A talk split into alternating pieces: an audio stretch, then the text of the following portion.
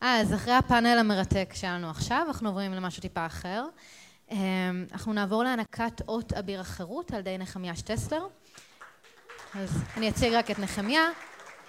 נחמיה הוא עורך בכיר לכלכלה וחברה בעיתון הארץ, ופרשן כלכלי בחדשות ערוץ שתיים, והוא זכה בפרסים רבים, חלק מהם הם פרס העיתונאי הכלכלי המצטיין לשנת אלף תשע מאות שמונים ושבע, פרס סוקולוב, פרס מפעל חיים מטעם אגודת העיתונאים בתל אביב, ועוד ידו נטויה.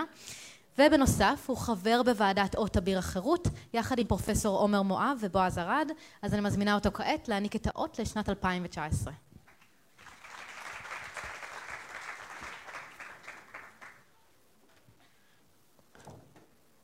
שלום לכולם.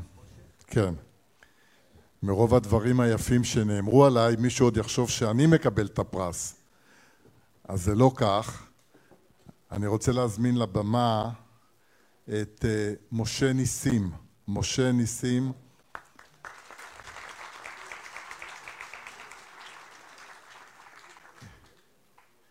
משה ניסים, uh, שר האוצר בשנים שמונים ושש שמונים ושמונה.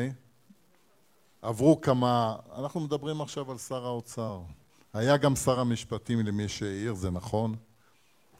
עכשיו, יש כאלה שחושבים שהכלכלה החופשית התחילה אצל פייגלין. אז לא. יש כאלה שחושבים שהיא החלה אצל תומי לפיד או אברהם פורז, שינוי, גם זה לא. יש כאלה שאומרים שהתחילה אצל בנט ואיילת שקד, גם זה לא מדויק. היא התחילה אצל משה ניסים. בשנות ה-שמונים, חברים, בשנות ה-שמונים שלדבר על כלכלה ליברלית, על הורדת מיסים, משה ניסים הוריד את המס הכנסה מ-שישים אחוז ל-ארבעים ושמונה אחוז. לא באיזה אפס נקודה משהו. הוריד את מס החברות בצורה מובהקת, הוריד את התשלומים שמשלמים, מה שנקרא אז תשלומי מעביד, ולאחר שהוריד את הכל, הכנסות המדינה עלו עד כדי כך ששנת שמונים ושבע הסתיימה עם עודף תקציבי, לא עם גירעון, אלא עם עודף. ו... והצמיחה הייתה, הצמיחה הייתה שישה אחוזים, לעומת ה-שתיים נקודה שתיים אחוזים כיום. שישה אחוזים. טוב, חברים, אז בואו נעניק לו את הפרס. אולי אני אקרא מה שכתוב כאן, משה? אני צריך משקפיים. אות אביר החירות לעורך דין משה ניסים עבור הובלת רפורמות כלכליות, מדיניות תקציבית אחראית, הרמז ברור, כולל הורדת נטל המס ברוח הסיסמה רוב עמלו של אדם בידו.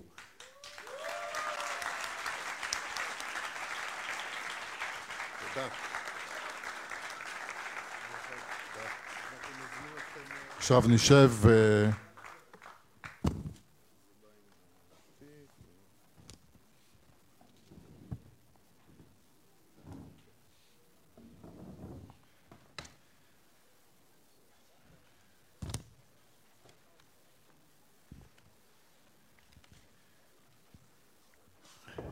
אוקיי. משה, יש היום שר אוצר מצוין. קוראים לו משה כחלון.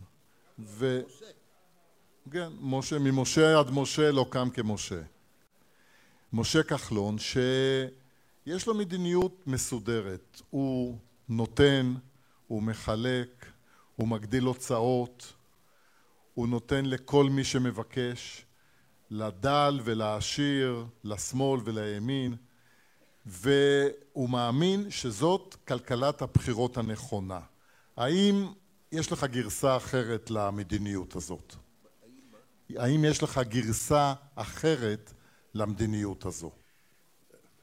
אני צריך לומר שאני בעד כלכלת בחירות, אבל תרשו לי לומר, מסוג אחר. לפי דעתי, שרי אוצר של כל הדורות טועים שהם חושבים שאפשר להונות את הציבור. הציבור הוא ציבור חכם, נבון ומבין. גם שר אוצר צריך לדבר אל הציבור ביושר, באמינות. רבין אמר פעם, ראש הממשלה, שלשר אוצר מותר לשקר. תפיסת עולמי שלעולם אסור לשקר, ואפילו גם שר אוצר אסור לו לשקר. לכן אני שנה לפני הבחירות לכנסת הכרזתי שאני השנה מנהל כלכלת בחירות, אבל הדגשתי מסוג אחר, לדבר אמת אל הציבור ולומר לו כשיש צורך להכביד על הציבור, אני מכביד. הציבור, לפי תפיסת עולמי, יאהב את זה. ואכן כך קרה. משה, בוא תן לנו, כדי שאלו, לא כולם היו פה ב-שמונים ושש, בעניינים. כן. שנות ה-שמונים, כבר ערבו הרבה, הרבה זמן עבר. תן לנו איזה שתי דוגמאות לכלכלת הבחירות שלך. טוב. טוב. אולי הדוגמה הכי בולטת, אתם זוכרים שהיו מוצרים מסובסדים, לחם, חמאה, חלב, ביצים, שמן וכו', שהיינו מעלים את המחירים שלהם מדי שלושה חודשים. ראש אגף התקציבים אצלי היה דוד בועז. הבחירות ב-שלושים ואחד באוקטובר שמונים ושמונה. הוא בא אליי ב-חמישה עשר בספטמבר, ואומר לי, משה, צריך מחר להעלות את המחירים של המוצרים המסובסדים. אמרתי לו ביובש, דוד, אני מצטער, אני היום לא מוכן. האיש נלפת, חשב, האם גם משה זה בין המקולקלים שבהם? הוא לא אמר מילה, העדים, הסמיק, וציפה לשמוע מה הלאה. אמרתי לו, דוד, אתה שמת לב מה אני אמרתי? אני לא מוכן היום. אני דוחה את זה לעוד חודש, ל-חמישה עשר באוקטובר. שבועיים לפני הבחירות. שבועיים לפני הבחירות. זה יעלה לנו מעט כסף, אבל אתה לא יודע כמה זה חשוב לחנך את הציבור ביושר, ולהגיד לו, צריך היה להעלות את המחירים, ובסמוך לבחירות. אז אור הוא פניו, והעלינו את המחירים. ואני אומר לכם, בכל הרצינות, באו אליי כמה חברים, דווקא מתנועת החירות, שהיו בהם לא מעט פופוליסטים, זה ידוע, ואמרו לי, היום הזה הוספת לנו שלושה מנדטים. הציבור אוהב אמת ויושר. וזה נתקבל בחיבה ובהוקרה. זאת דוגמה לא, אחת, כן. אבל יש גם דוגמאות אתה יודע, כל כך רבות. אני, אני, אני חושב שאני אכוון אותך לעוד דוגמה. טוב. כי הרי היית חלק מהליכוד. כן. הליברלים בליכוד, אבל חלק מהליכוד. כן, כן. ואם אני זוכר נכון, אתה גם היית בעד ההתנחלויות. אמת. בעד ההתנחלויות. נכון. אבל יום בהיר אחד דופקת משלחת של מתנחלים על דלת שר האוצר. אתה יכול לספר מה היה אז? מה שקרה הוא זה, זה נכון. אני חייבתי את מפעל ההתנחלות. אבל תזכרו, גם הייתי שר האוצר. אני האמנתי, וגם האמנתי, וגם ברשותכם אני מרשה לומר, לעצמי שגם פעלתי לשמור על מדיניות תקציבית איתנה בנחישות בלתי נודעת. לכן אני גמרתי עומר בליבי. את המילה לא, אני לא הוציא מפי לעולם. אבל במקום לא, אני אעניק זמן וגם הסברים. אבל תזכרו, המילה לא, לא יצאה מפי. כל שלוש שנות כהונתי כשר האוצר. באו אליי לא רק מתנחלים, באו אליי חברים מרכזיים של ועדת הכספים של הכנסת, שבאו בתביעה ובדרישה להוסיף תקציב להתנחלויות. זה חיוני, זה דחוץ וזה צריך. אמרתי להם, רבותיי, תשמעו, אני, כפי שאתם אולי יודעים, אני לא, לא רק שלא מתנגד, אני מחייב.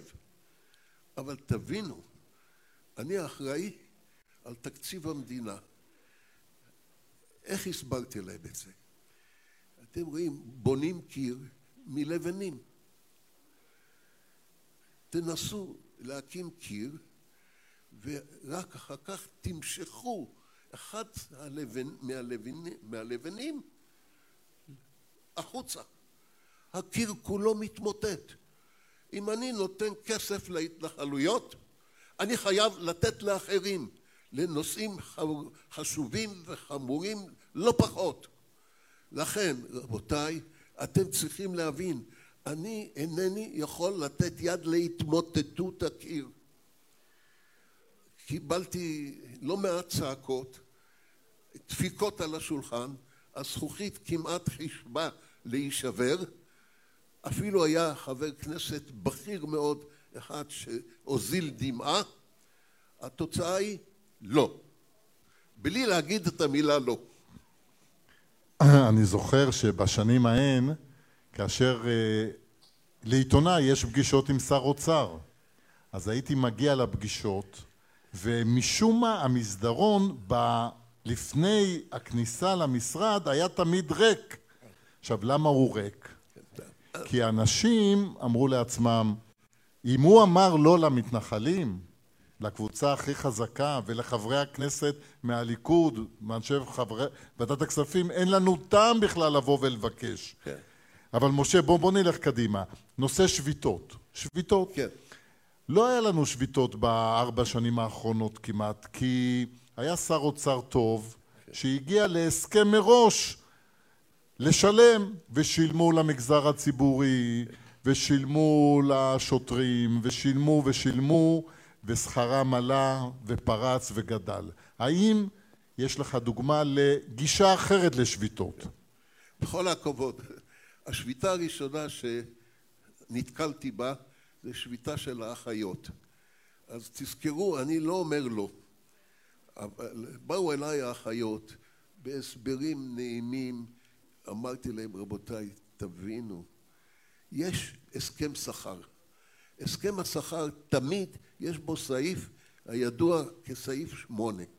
סעיף שמונה אומר שאם נותנים תוספת שכר למרכיב אחד מהסקטור הציבורי, חובה לתת את אותה תוספת לכל הסקטור הציבורי. אז תראו לעצמכם שאם אני נותן לכם תוספת, המשמעות היא שאני צריך לתת את התוספת הזו לכל הסקטור הציבורי. היינו באינפלציה של ארבע מאות ארבעים וארבעה אחוזים.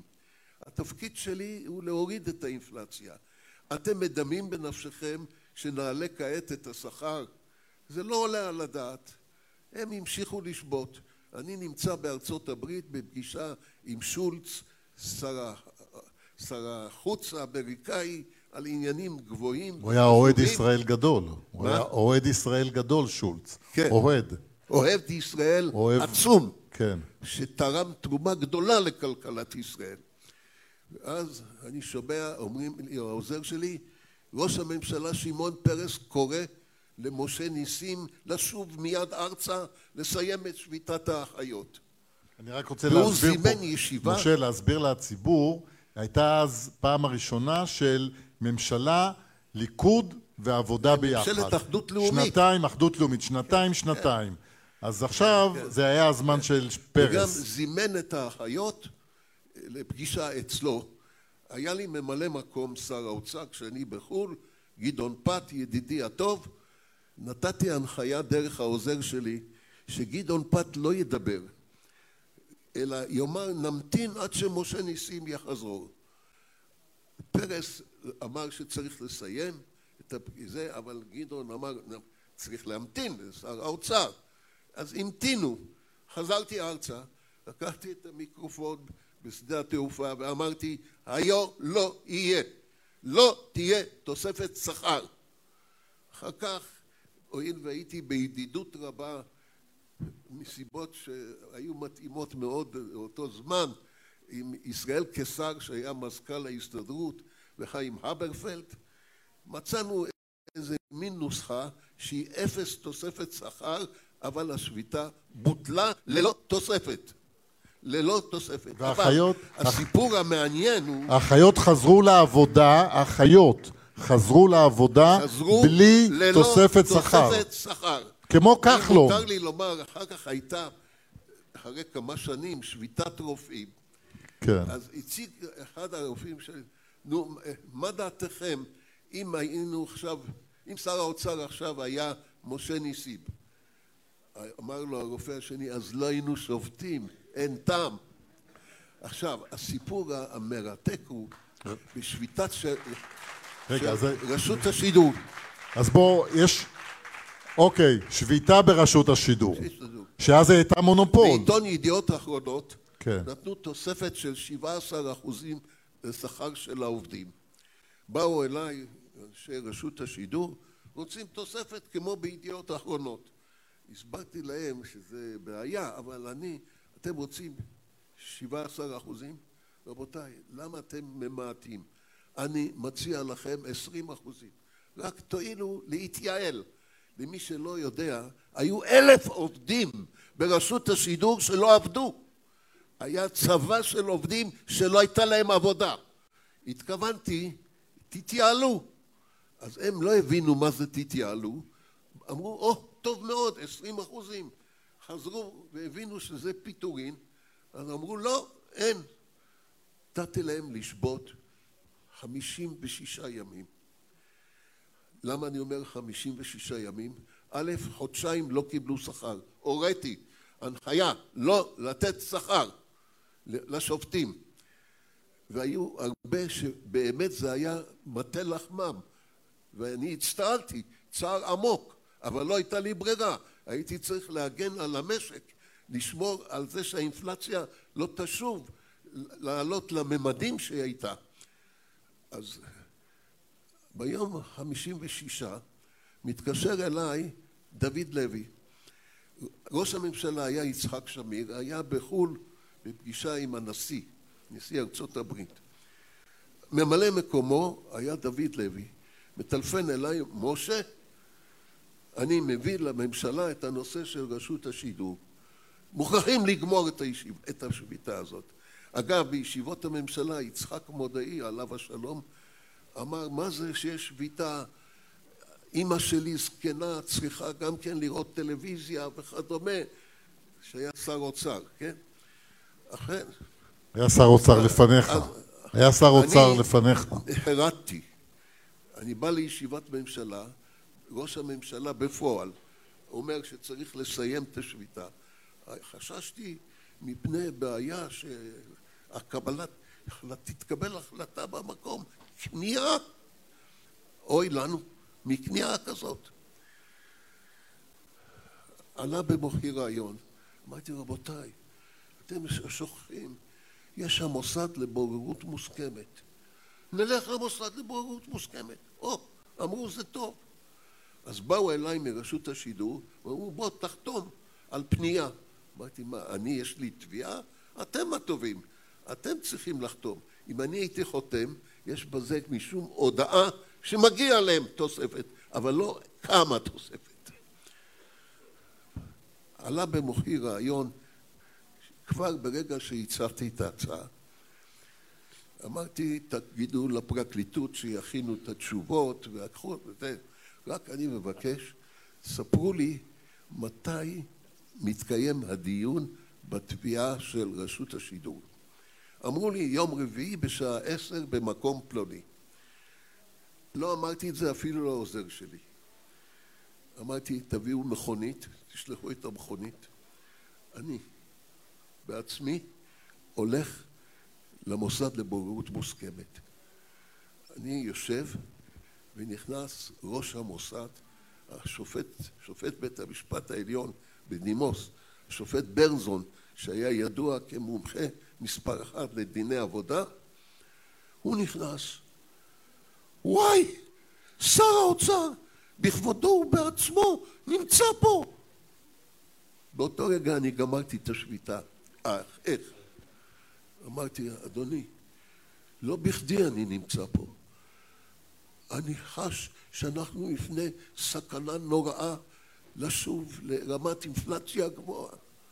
אני באתי כדי להזהיר מפני הסכנה הזאת. ולכן אני פה, אדוני. אתם תאמינו או לא תאמינו, דיון עמוק, שני הצדדים, תוצאה, דוחים את התביעה של רשות השידור.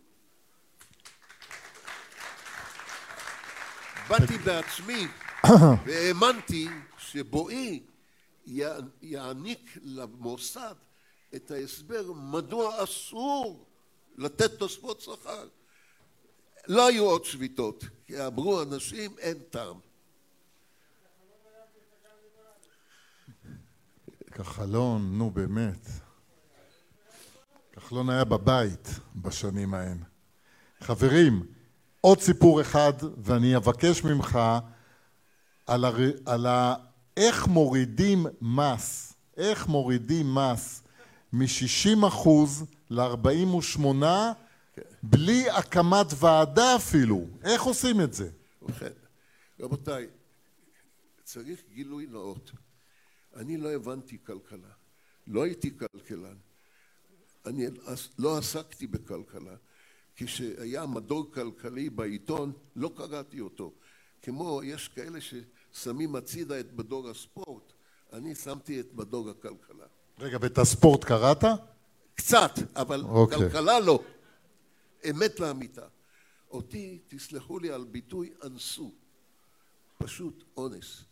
לקבל את תיק האוצר מסיבות של אותם ימים, שר האוצר. ראש הממשלה פיטר את מודעי. מודעי, מודעי קרא לו ראש ממשלה מעופף. מעופף מעופף, פיטר אותו. אז ראש הממשלה פיטר אותו, והיינו צריכים לתת מחליף. לא מצאו, הטילו עליי. ואני התיירתי יראה גדולה. איך אני אנהל את המשרד הכבד הזה, עם כל המטר הבעיות הקשות והמרות שיש בו. אבל התפללתי לתפילה אחת, הלכתי לכותל המערבי והתפללתי לא להצליח, זה היה משהו הזוי להצליח. התפללתי שלא תצא תקלה מתחת ידי. החלפת משמרות, מודעי מפנה ואני נכנס. אני קורא בישראל ברון, הממונה על הכנסות המדינה, יאיר רבינוביץ', נציב מס הכנסה. אומר לרבותיי, אני דורש מכם להביא לי תוך כמה שבועות הצעה לרפורמה יסודית במס הכנסה, במיסוי. סליחו לי, לא מס הכנסה. הרפורמה צריכה להיות בנויה על כלל שאני תובע אותו עכשיו בפניכם. רוב עמלו של אדם בידו. אמרו בסדר, אחרי כמה שבועות מביאים לי הצעה.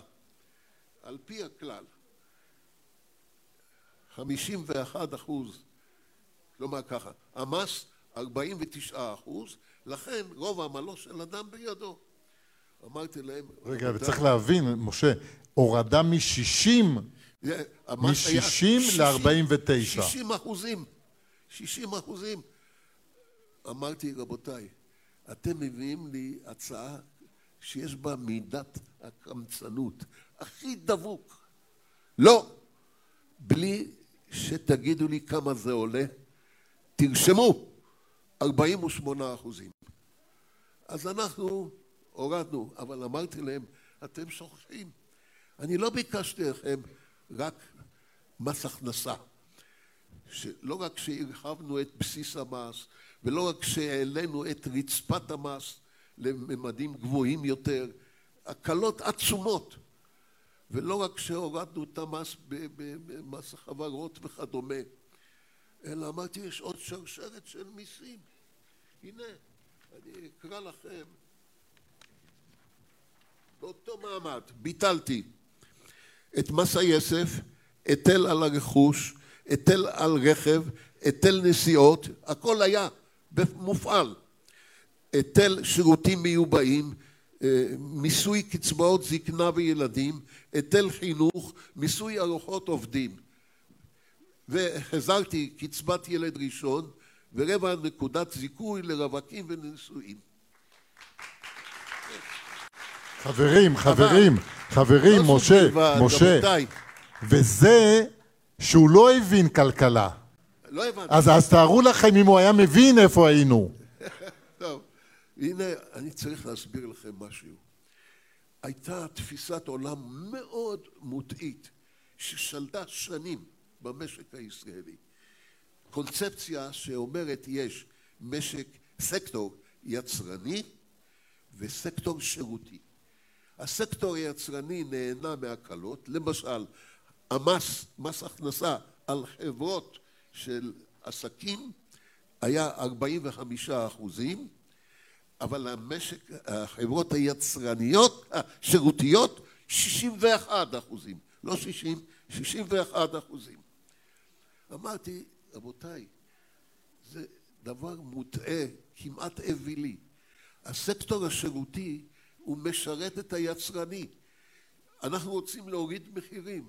אם אנחנו נעמיס על הסקטור השירותי, אנחנו מעלים את המחירים גם ליצרני. שיניתי כליל את הקונספציה, וקבעתי שמכאן ואילך יש סקטור עסקי מצד אחד, מול הסקטור הציבורי. הסקטור הציבורי צריך להיות קטן, הסקטור העסקי חייב להיות גדול, להביא, להוליד צמיחה במשק ותעסוקה. ולכן הורדתי לסקטור השירותי את המס מ-שישים ואחד אחוזים כמו ליצרני ל-ארבעים ושלושה אחוזים, עם הנחות שכל שנה להוריד אחוז מסוים נוסף. המשמעות היא שתפיסת העולם שלנו נעשתה נכונה יותר, נקייה יותר. צריך לעודד את הסקטור העסקי, לתת לו בסיס איתן ויכולת לצמוח, וזה רק באמצעות משק חופשי, כן. ואת הסקטור הציבורי להקטין. ביטלתי את מס המעסיקים, שהיה מס אווילי כמובן, ביטלתי את מס המעסיקים על הסקטור העסקי, השאלתי אותו במתכוון על הסקטור הציבורי, כדי להכביד על קבלת עובדים דווקא בסקטור הציבורי, כן. ולהגדיל את הסקטור העסקי. חברים, חברים, אני רוצה לשאול אתכם שאלה.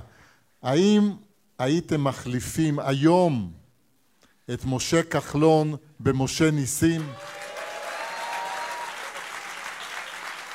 הם לא צודקים. אתה רואה? אני רוצה לומר, רבותיי, אני קודם כל חייב להודות על התואר שהוענק לי. אני לא בטוח שאני ראוי לו, אבל אני רוצה לומר, אני הצטרפתי למפלגת הציונים הכלליים, מפלגה שאחר כך נקראה משנת שישים המפלגה הליברלית. מפלגת הציונים הכלליים, אני הצטרפתי אליה בשנת חמישים ותשע, כשהייתי בן עשרים וארבע, נכנסתי לכנסת בגיל עשרים וארבע. אני חושב שהיית חבר הכנסת הכי צעיר מאז ומעולם. כנראה, מה אני יכול לעשות? בגיל עשרים וארבע, אבל אני לא נכנסתי, הלא אני יהודי דתי, אני לא עליתי במפלגה דתית, אבל אני לא ראיתי שום בעיה בהצטרפות למפלגה לא דתית. אני לא יכול להצטרף למפלגה אנטי דתית, אבל מפלגה לא דתית כן. מפלגת, מפלגת הציונים הכללים, מראשית קיומה, פעלה ועמלה והטיפה ונתנה את כוחה האידיאולוגי מראשית ועד אחרית, בשביל משק חופשי, בשביל כלכלה חופשית, תפיסת עולם ליברלית מובהקת. לא, אני לא מאמין שיש מישהו מכם שיזכור, אני קצת מבוגר מכם, לא הייתם זוכרים, או לא הייתם רואים, או לא הייתם שומעים, באיזה לגלוג נתקלה המפלגה בימים ההם, כשהיא הטיפה למשק חופשי. קראו לה נצלנים ועוד בכל שמות הגנאי, כי הייתה אז תפיסת עולם סוציאליסטית, שברוך השם אחר כך קרסה ונפלה, משום שנתברר שהכלכלה הסוציאליסטית היא הרס ואובדן לכלכלה, ולא ההפך. אוקיי, משה. חברים, האמת ש... מה שרציתי לומר, עוד מילה. עוד מילה, בסדר. אני נולדתי במפלגה הזאת, חשבתי שחובתי להגשים את האידיאולוגיה הזו, שברוך השם הפכה להיות אידיאולוגיה שהיא די מקובלת, אפילו בישראל, ובוודאי גם בהרבה מדינות בעולם, שכלכלה סוציאליסטית כבר, ברוך השם, כמעט שאיננה קיימת. ואני רוצה כמובן להודות על הכבוד שהנחלתם לי. אני עוד פעם אומר, אינני משוכנע שאני רצוי, שאני ראוי לכבוד הזה, אבל אני רוצה לומר שהתפעמתי, שנכנסתי פה לכינוס הזה עם, עם המונים שבאים מתוך תאווה לשמוע על מדיניות כלכלית, ליברלית, חופשית. זה היה ממש בשבילי הנאה עמוקה להתבונן בהתכנסות המופלאה הזאת. וואו, וואו, וואו. חברים, אז אני רוצה, אז אני רוצה להודות בשמכם ובשמי ובשמו של המוסד והכל למשה ניסים, איך נקרא לו? הליברל הראשון, שר האוצר שהוא דגם ומופת לכל אלה שאחריו, שלא כל כך הולכים בדרכיו, ואני ממש מודה לך שבאת, היה תענוג צרוף לשמוע אותך. תודה משה. שלום לכולם, נעים מאוד. אני מאוד נרגש מולכם לעמוד. את פאנל ליבטוק לפתוח ולאפשר להגות הליברלית לפרוח. אבל רגע לפני, אם אפשר, אני רוצה לספר לכם ששמי ענבר. כתבתי לפאנל את כיתה המעבר, ואני מנהל גם דף פייסבוק מוכר. הוא נקרא דעות בחרוזים, על כלכלה ואחוזים. תודה רבה. ומטרתו המוצהרת ברורה, להפיץ ליברליזם בחברה. אתם... שר. אתם מוזמנים להפיץ ולעקוב, כדי שבשנים הבאות אנחנו נהיה פה הרוב. ביחד נשנה את השיח הנוכחי, שהוא פופוליזם הזוי, ובכל יוזמה, לכל יוזמה ליברלית אנחנו ניתן גיבוי. ועכשיו במעבר חד, אני רוצה להציג את ליבי מולד. ליבי את הפאנל יזמה וארגנה, והיא תנחה אותו גם השנה. ומאחר שערך עליון אצלה הוא החירות, ליבי מתמודדת במפלגת זהות. במ... במקום החמישי ברשימה היא שובצה, כי את ערכי החופש היא מפיצה. אך הדבר המרכזי שמשמע של ליבי כרוך, הוא יישום שיטת השוברים בחינוך. את יישום השיטה בארץ היא מקדמת, למען חינוך איכותי לכולם, ליבי נלחמת. אה, ועוד דבר, ליבי ממובילי התהלך. כעת את מוזמנת לעלות, ליבי, הבמה שלך. תודה רבה, ענבר המהמם. סליחה. אז כמו שמילטון פרידמן אמר, זה לא משנה אילו פוליטיקאים נבחר. פוליטיקאי מושחת או אחד עם חזון, צריך רק ליצור להם את התמריץ הנכון. אבל איזה תמריץ לתת וכיצד? בדיוק לשם כך פאנל ליבטוק מיועד. להסביר איך פותרים מגוון בעיות באופן ליברלי עם מינימום התערבויות. בשעה הקרובה אנחנו נשמע חמישה דוברים שיעלו על הבמה. הם יספרו במשך עשר דקות, סליחה, על הסוגיות שלהם הכי מציקות. על נשים בשוק התעסוקה וסיוע לנכים, וגם איך מלמדים ילדים כלכלה וערכים. אנחנו נשמע את הכל בלי להתחמק, כל דובר יתבקש את עמדתו לנמק. לי דולן היא הדוברת הראשונה, שתציג לנו תפיסה מעניינת ושונה, על פמיניזם ונשים בשוק העבודה, מבחינתה הפרשי השכר הם לא חידה. אך קודם מספר מילים על לי עצמה, שעברה עד כה קריירה מרשימה.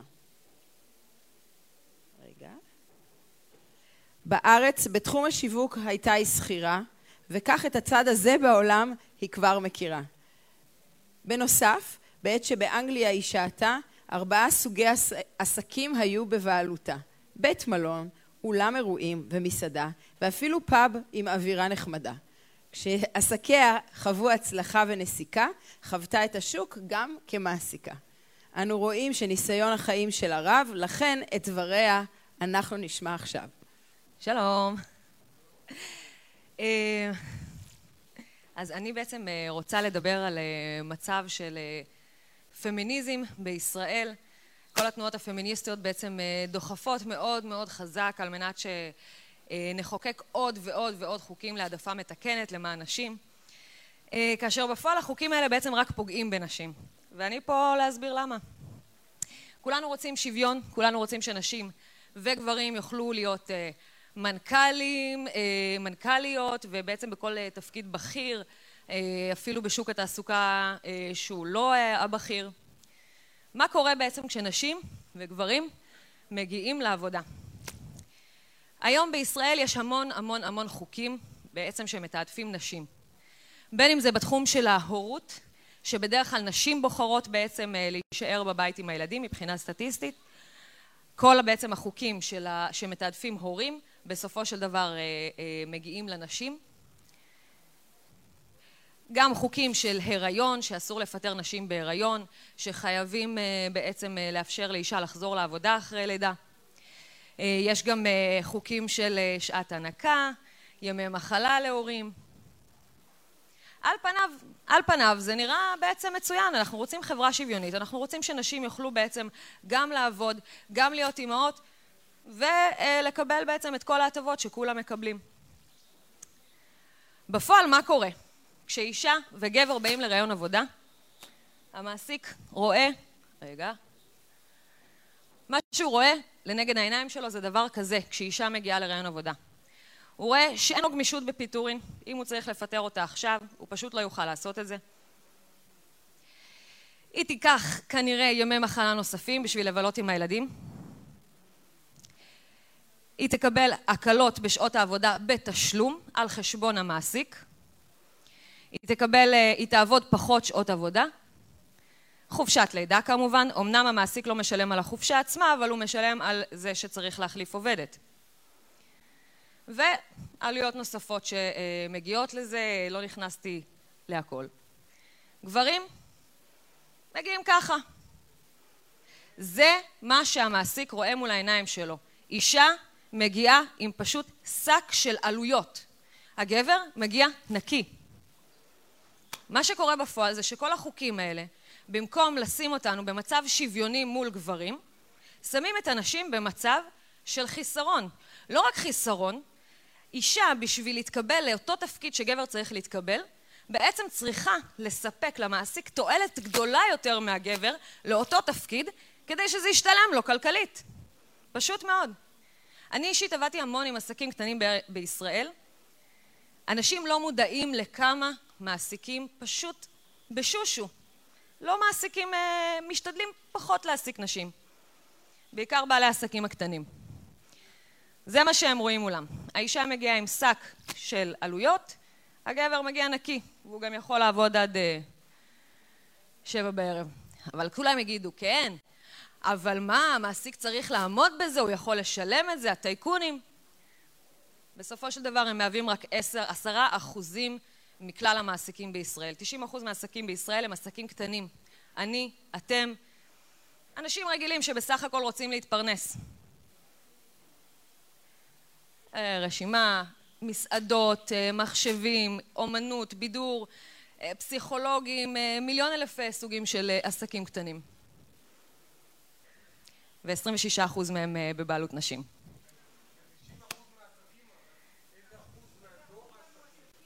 לא הבנתי. איזה אחוז מהעובדים מועסקים על ידי עסקים קטנים? המעסיקים הגדולים, נכון, אין ספק שהמעסיקים הגדולים מעסיקים באמת באלפי, בכמויות של אלפים. עדיין, בסופו של דבר, מי שהכי הכי נפגע מזה זה נשים ועסקים קטנים, שאין להם גמישות בחוקי תעסוקה בעצם להעסיק את מי שהם רוצים. יש עסקים שדווקא השתלם להם הרבה יותר להעסיק אימא בחצי משרה, מאשר מישהו ב... מאשר מישהו בחצי משרה עם שלל העלויות של זה. אבל לא בדקתי באמת מה אחוז המועסקים.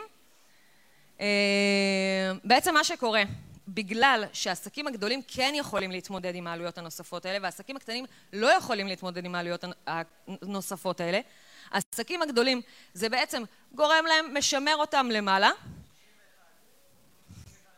תודה. זה של הקטנים. זה משמעותי.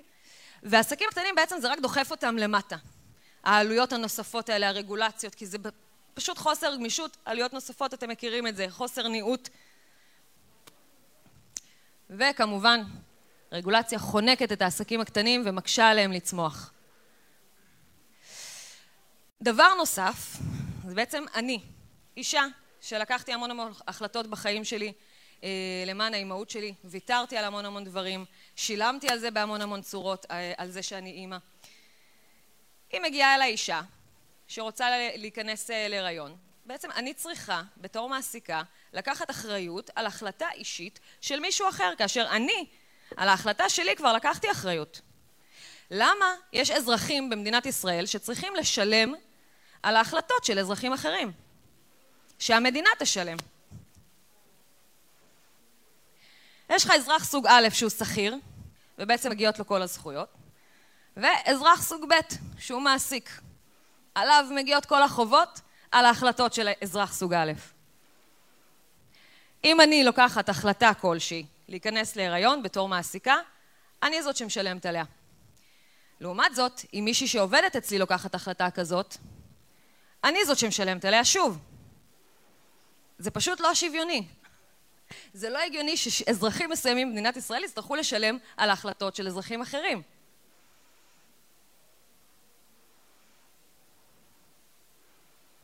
בעצם אנחנו רואים שבכל כך הרבה תחומים, החוקים האלה גורמים לנו לחוסר שוויון. אחד, בין נשים וגברים בשוק התעסוקה. שתיים, בין הטייקונים, בין העסקים הגדולים לבין העסקים הקטנים. ושלוש, בין אזרחים שהם מעסיקים לבין אזרחים שהם שכירים. בשביל שאנחנו נוכל באמת להגיע למצב של שוויון, צריך לשחרר כמה שיותר רגולציות בתחום של נשים, של העדפה מתקנת, להתחיל לתת לנשים לעשות את המשא ומתן בעצמן.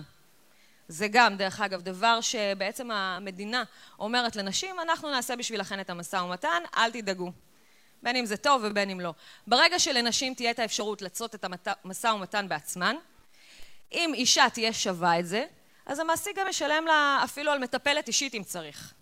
אבל ברגע שהיא לא משתלמת לעסק, שהוא יתגמל אותה בצורה כזאת, אין שום סיבה שבעולם שהמדינה תכריח בעל עסק לשלם את זה בעצמו.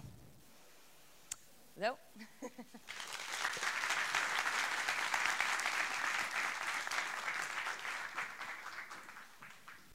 ריקי, את פה? הדוברת הבאה היא ריקי ממן, שבין שלל עיסוקיה מצא את הזמן לבוא לכאן ואיתנו לדבר על ארגוני עובדים לספר.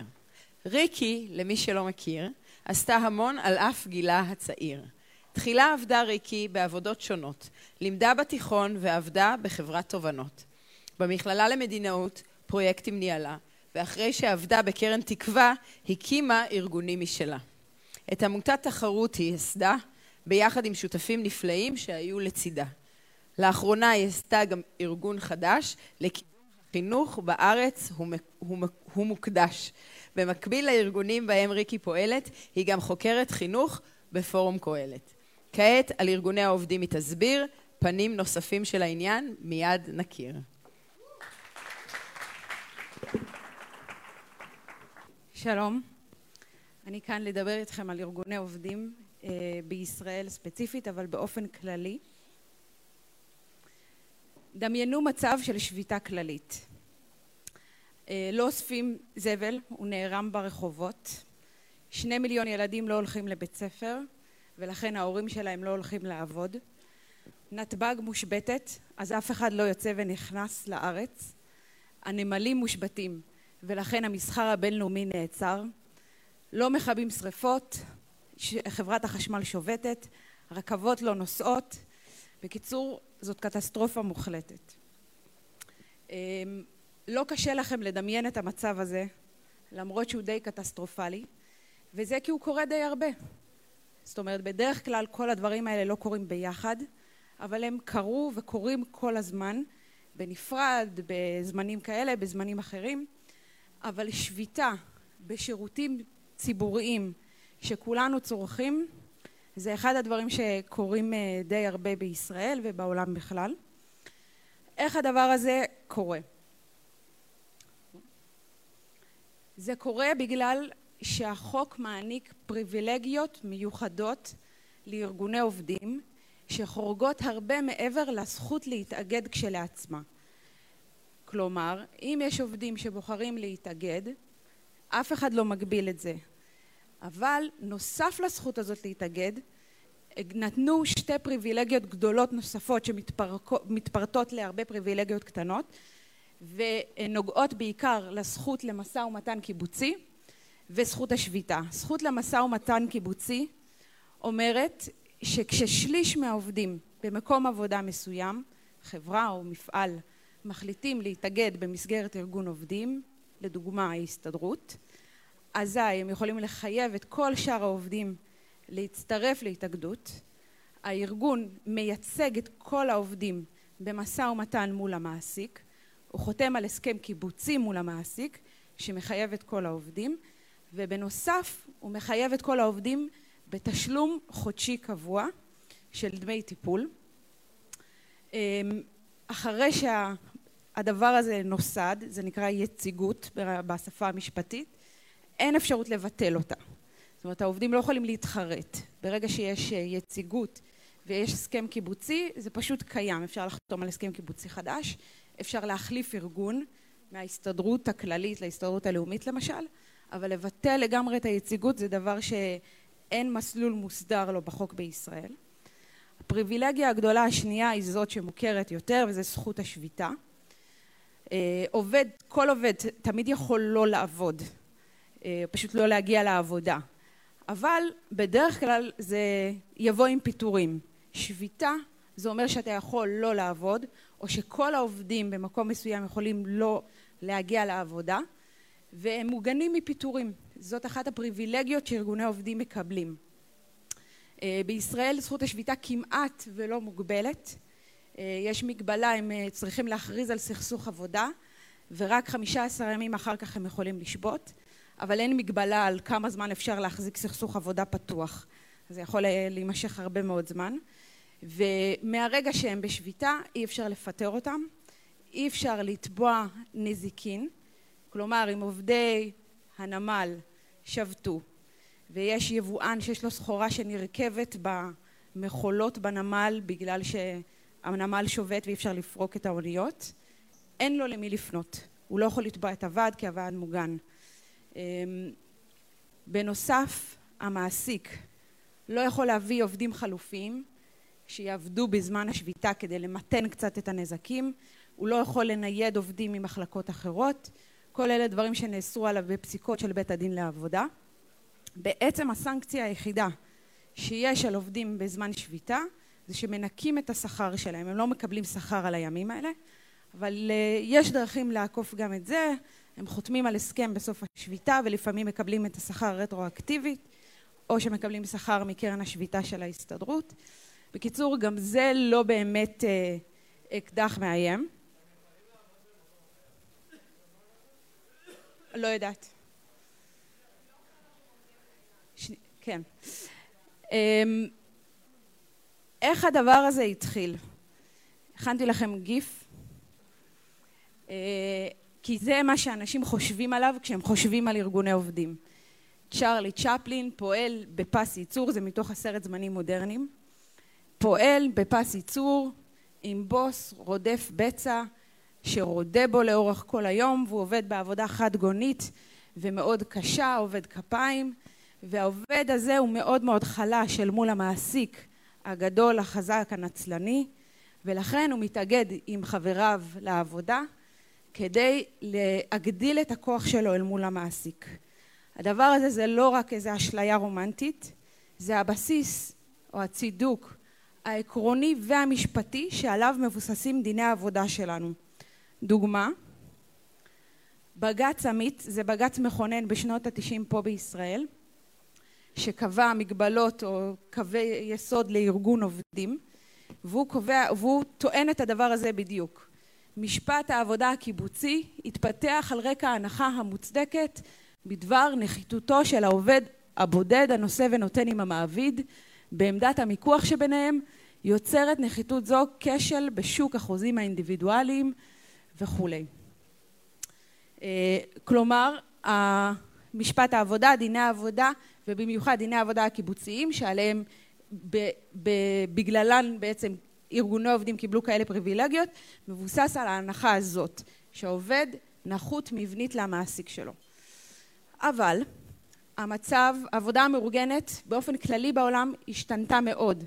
זה כבר לא המהפכה התעשייתית באנגליה של המאה ה-שמונה עשרה, זה ישראל או העולם במאה ה-עשרים ואחת, והרבה שינויים דמוגרפיים חלו בעולם הזה של ארגוני עובדים. למשל, המגמות הגדולות הן שעובדים מאוגדים היום הם לרוב לא מהמגזר הפרטי, הם עובדי המגזר הציבורי. הם לא עובדי צווארון כחול, לא עובדים עבודות כפיים, אלא צווארון לבן. זה לא שכבות חלשות, זה אוכלוסיות עמידות, זה לא עובדים חסרי השכלה ומיומנות, זה עובדים משכילים. והעובדים האלה הם אלה שבעיקר נהנים מהפריבילגיות של ארגוני עובדים. אני אראה לכם קצת נתונים, לא יודעת אם אתם יכולים לראות את זה. אלה ועדי עובדים במקומות עבודה של שכירים, לפי ענף כלכלי, הכי גבוה שם זה חשמל ומים, מינהל ציבורי, חינוך, שירותי בריאות. הענפים הציבוריים הם הענפים היותר מאוגדים, ענפים כמו תעשייה ושירותים, ענפים הרבה פחות מאוגדים. שיעור ייצוג לפי שכר חודשי, אלה נתונים של בנק ישראל. הכי הרבה שם זה בין עשרת אלפים ל-ארבעה עשר אלף שקל בחודש, בין ארבעה עשר אלף ל-עשרים ואחד אלף שקל בחודש, ומעל עשרים ואחד אלף. כמו שאתם רואים, בשכר של עד אלפיים ובין מתחת לחמשת אלפים, יש מעט מאוד ייצוג לעובדים. הדבר הזה הוא עד כדי כך מובהק שבנק ישראל קבע את הדבר הבא, מאחר שקיים דפוס של שיעור כיסוי גבוה בענפים הציבוריים, בקרב עובדים המתאפיינים בהשכלה גבוהה, במשלח יד יוקרתי ובהתמדה במקום העבודה, הדבר מעלה את ההשערה שאם איגודי עובדים אכן מעלים את שכר חבריהם, הם מעלים את שכרם של עובדים חזקים, אשר אינם שייכים לקבוצות החלשות בשוק העבודה. זוכרים את צ'פלין? זה כבר לא המצב. אוקיי, אני, אני רוצה, אני רוצה לראות סרטון, אני מתנצלת מראש, יש סאונד, נכון? אני מתנצלת מראש על ה... לא שומעים? אפשר להפעיל סאונד? כי הפסקתי את זה.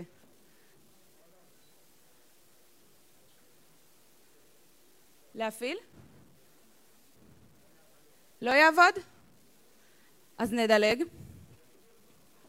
אני, אין לי שום דרך להעביר לכם את מה שקורה פה, זה מיקו צרפתי, יו"ר ועד עובדי חברת החשמל, צועק על חברי הכנסת, צועק על חברי הכנסת בוועדת הכלכלה, בגלל שהם רוצים להעביר רפורמה וחברת החשמל, הוא מאיים שאף אחד לא יחלץ אותה בסערה הבאה. כמה שבועות אחר כך הייתה סערה ועובדי חברת החשמל לא יצאו לחלץ אזרחים. זאת התוצאה של פריבילגיות מיוחדות לארגוני עובדים בשירותים מונופוליסטיים. בסוף זה לא צ'רלי צ'פלין במפעל, זה מיקו צרפתי בחברת חשמל עם שכר ממוצע של עשרים ושש אלף שקל בחודש, כי יש לו כוח מיקוח בלתי סביר. הרבה הרבה יותר מזה של המעסיק שלו. אתם יכולים לראות גם את השכר במגזר הציבורי, זה הקו הוורוד למעלה, לעומת הקו הכחול שזה השכר בכלל המשק, השכר שם עולה הרבה יותר. והכל חוזר לנקודה הזאת. מגזר ציבורי הוא לא כמו מגזר פרטי. במגזר הציבורי, במגזר העסקי, יש סביבה תחרותית. בסביבה תחרותית זה אומר שהמעסיק חייב להתמודד עם תחרות בינלאומית, והוא חייב להיות יעיל, אחרת הוא קורס. גם העובדים יודעים את זה. זאת אומרת, גם אם יש ועד עובדים בחברה עסקית, פרטית, הוועד יודע שאם הוא ימתח את החבל יותר מדי, ידרוש דרישות גבוהות מדי, בסוף החברה תקרוס, גם, הוא, גם המעסיק סובל וגם העובדים סובלים. ולכן יש איזה איזון טבעי שמתקיים. במגזר הציבורי האיזון הזה לא מתקיים. מגזר ציבורי לא עובד בסביבה תחרותית, והוא לא קורס בכזאת פשטות. Okay? לממשלה יש הרבה יותר יכולת לגייס כסף או בהלוואות או ישירות מהציבור. במגזר העסקי יש אינטרס מובנה למעסיק להתנגד לדרישות של העובדים, במיוחד לדרישות שכר. במגזר הציבורי כמובן האינטרס הזה נמוך הרבה מאוד, אה, בגלל שהכסף הזה לא יוצא מהכיס של המנהלים. אה, ולהפך יש להם אינטרס בירוקרטי לשמר את המנגנון הזה. הרבה הרבה יותר קל לחתום על הסכם שכר קיבוצי עם מאה ושמונים אלף מורים בישראל בהסכם אחד, מאשר לחתום עם כל אחד ואחד על חוזה אישי לפי היכולות שלו והביצועים שלו. זאת אומרת, במגזר הציבורי יש אינטרס לשמור את זה בצורה הזאת, ואז יש לך שקט תעשייתי לכמה שנים.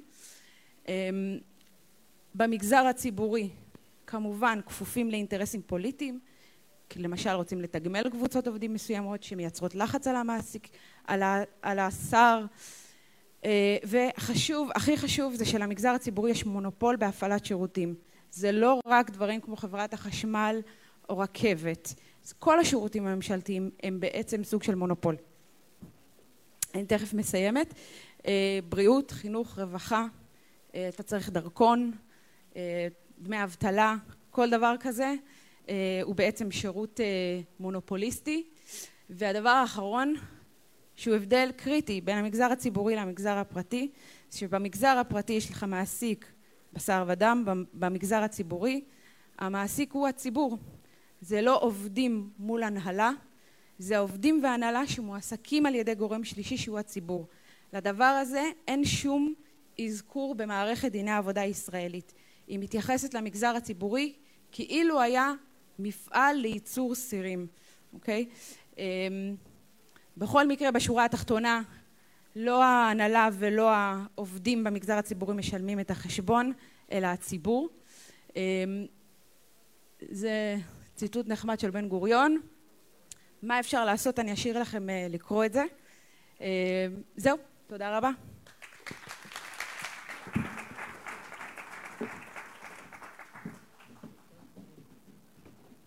כל הכבוד ותודה רבה. אברום, אתה פה? אברום פה. אברום תומר ידבר על נושא מסקרן. איך את בעיית הסיוע לנכים אפשר לתקן? לסייע, אבל באופן ליברלי לחלוטין. ואת מעורבות המדינה להקטין. החמיאו בכלל הדובר, נספר במספר מילים על אברום. אה, שלושה ילדים מגדל הוא עם אשתו, כמנהל פיתוח ושיווק, עובד לפרנסתו. במח... סליחה. במכינות קדם צבאיות פועל, לחנך לערכים הוא משתדל. במכללה למדינאות ניהל את חוג הבוגרים, באתר מידע פרסם עשרות מאמרים.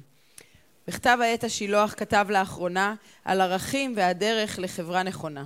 לא ברור איך אברום מצליח הכל להכיל, בזמן שהוא משרת שיעור, שירות מילואים פעיל.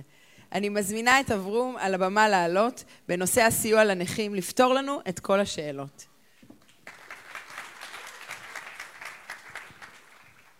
טוב, אני לא יודע אם אני אפתור לכם את כל השאלות, אני אשתדל, אולי אני אציב יותר שאלות ממה שאני אפתח. אז כן, אז אני אדבר...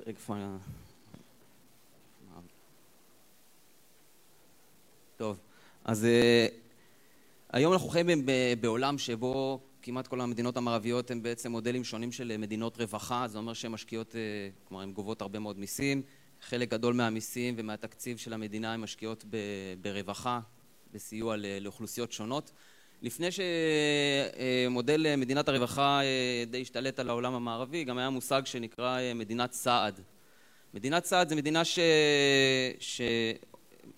לוקחת פחות כסף מהאזרחים, משקיעה אותו יותר בשכבות החלשות, במטרה לסייע לאוכלוסיות שנמצאות בתחתית שרשרת המזון החברתית, להצליח לעלות מעל, מעל, לשפר את מצבם.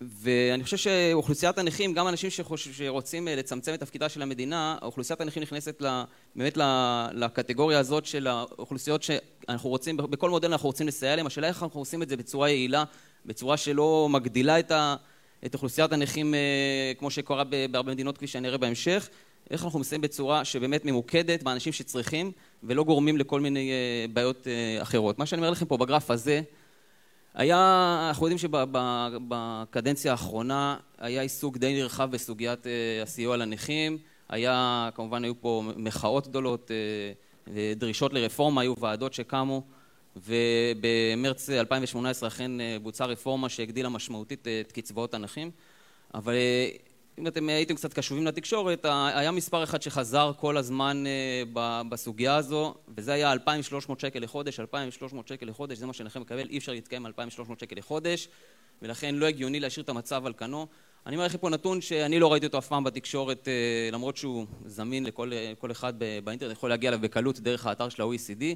מה בסוף, כמה, כמה מדינות משקיעות באוכלוסיית הנכים מכל הבחינות, כמה אחוז מהתוצר שלהם הם משקיעות כדי לסייע לאוכלוסיית הנכים. הקו האדום פה זה ישראל, הקו הכחול זה הממוצע של ה-או אי סי די.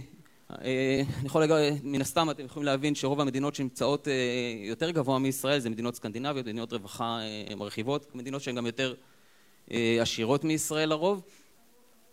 כן? כן. כן, זה ביחס ל-ג'י די פי, כלומר ההשקעה היא סך הכל שתיים נקודה שש אחוז מהתל"ג, מושקע באוכלוסיית הנכים לעומת אחת נקודה תשע ב-או אי סי די, זה הפרש, הפרש גדול. עכשיו, זה נתונים שלפני, ה, שלפני הרפורמה האחרונה, לפני התוספת האחרונה, שאני תכף מדבר על התוספת של כמעט ארבעה מיליארד שקלים תהיה בסוף. סליחה? זה, הנתון הזה הוא כולל נכי צה"ל, כן. זה סך הכל ההשקעה בנכים. שנייה, לא, זה... אנחנו תכף אנחנו נראה את כל הנתונים.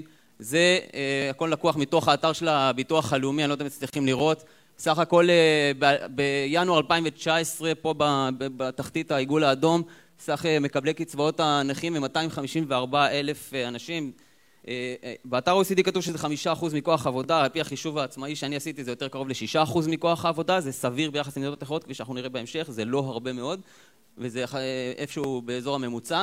בטבלה הימנית פה, זה כמה סך הכל עלות הקצבאות שמדינת ישראל משלמת בשנה. ב-אלפיים שמונה עשרה זה כמעט שישה עשר מיליארד שקלים, רק הקצבאות. זה לא הנתון של ה-שתיים נקודה שש אחוז, זה רק הקצבאות עצמם, שתכף נראה ממה הן מורכבות. שישה עשר מיליארד שקלים באוכלוסיית הנכים, ב-אלפיים תשע עשרה, אם תעשו את המכפלות של ינואר של המיליארד נקודה ארבע, אתם תראו שזה כבר מגיע מעל ה-שבעה עשר מיליארד, ועל פי הרפורמה שנעשתה, זה גם בשנים האחרונות הבאות יתאפס עוד.